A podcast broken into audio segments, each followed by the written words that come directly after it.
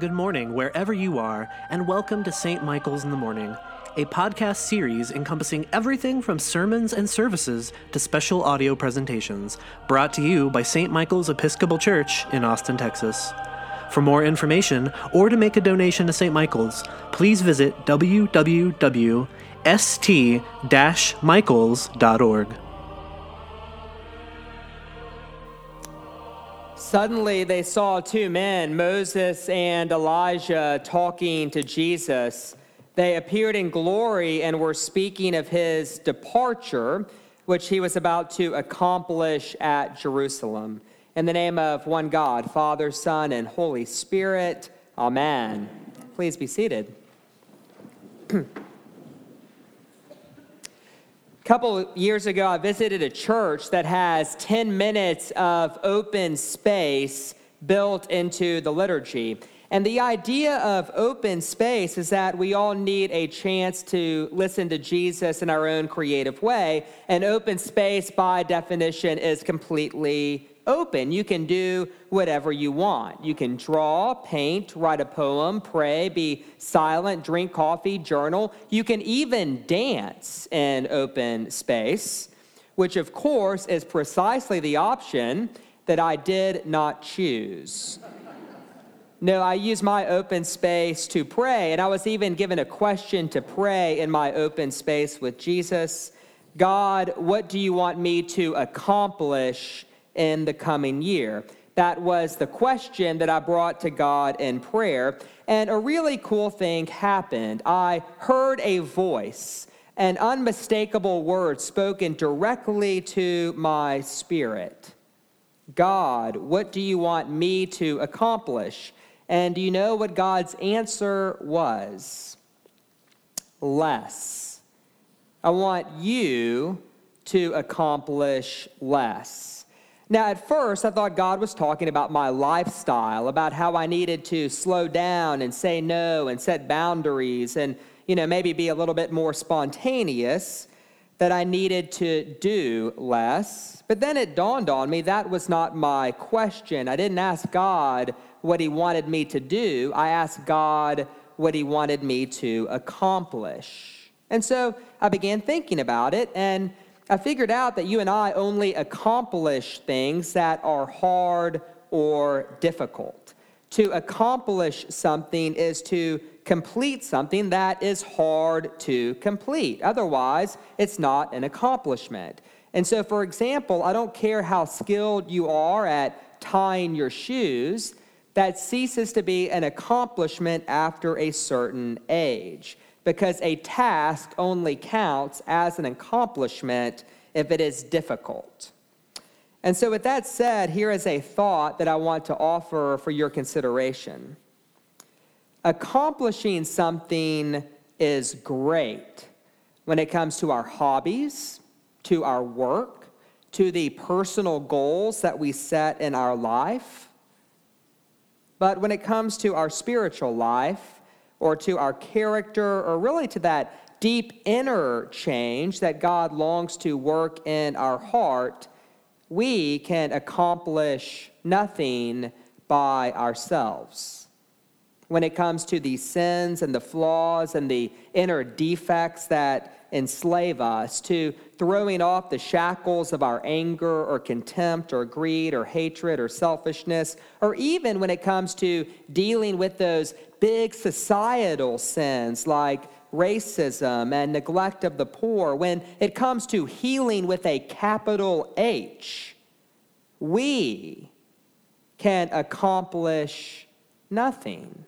I'm not saying there's nothing we can do. I'm not saying we can't make the world a better place. I'm not saying we can't become a more kind and gentle person, but I am saying that when it comes to healing ourselves and healing our world, that there is very little we can accomplish on our own. So in today's gospel, Jesus takes Peter and James and John mountain climbing. And something really amazing happens when they get to the top. Jesus, upon praying, catches fire from within. His face and his clothes become dazzling white, and Moses and Elijah appear in glory to have a conversation with Jesus. And Luke even tells us what they were talking about. They were speaking of his departure which he was about to accomplish at Jerusalem. Moses and Elijah are speaking to Jesus about his impending departure, whatever that means. But not only that, they speak of Jesus' departure like it's going to be a pretty great accomplishment. So, one thing I want to note is that the word departure is a really weak and embarrassing translation of the Greek. It would be like taking the Greek word for killer whale and translating it as goldfish. And so, whenever you get home, I want you to find your Bible and find the passage we read today. Get a pen and cross out the word departure. You're allowed to do that. And in its place, write the word Exodus. Elijah and Moses and Jesus were talking about the exodus that he would accomplish at Jerusalem. Now, I'm not just being nitpicky here. This is a distinction we have to make because the Old Testament revolves around the exodus that God accomplishes through Moses. And remember, the exodus is about being set free from slavery. The people of Israel were slaves in Egypt for hundreds of years until God parted the Red Sea, which made it possible for God's people to go to the promised land.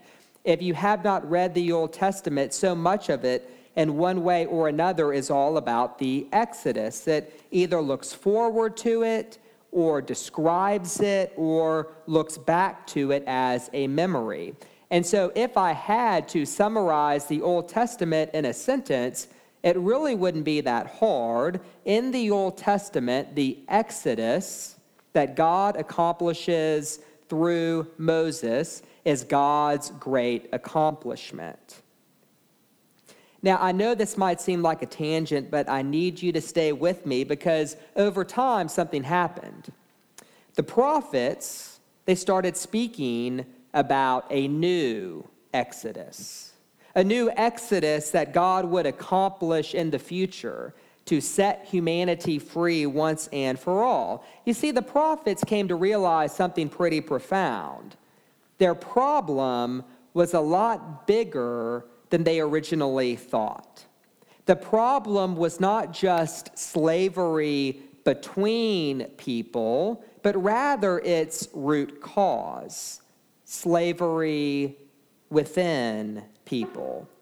The real problem was the sins and the flaws and the inner defects that enslave humanity. In other words, whatever it is inside the human heart that even makes enslaving another human being a possibility, that was the problem. The shackles of Egypt was not the problem, it was the inner shackles, the chains of anger and contempt and greed and hatred and jealousy. This, they said, was humanity's real problem, and it was a big problem, far too hard for humanity to deal with on their own.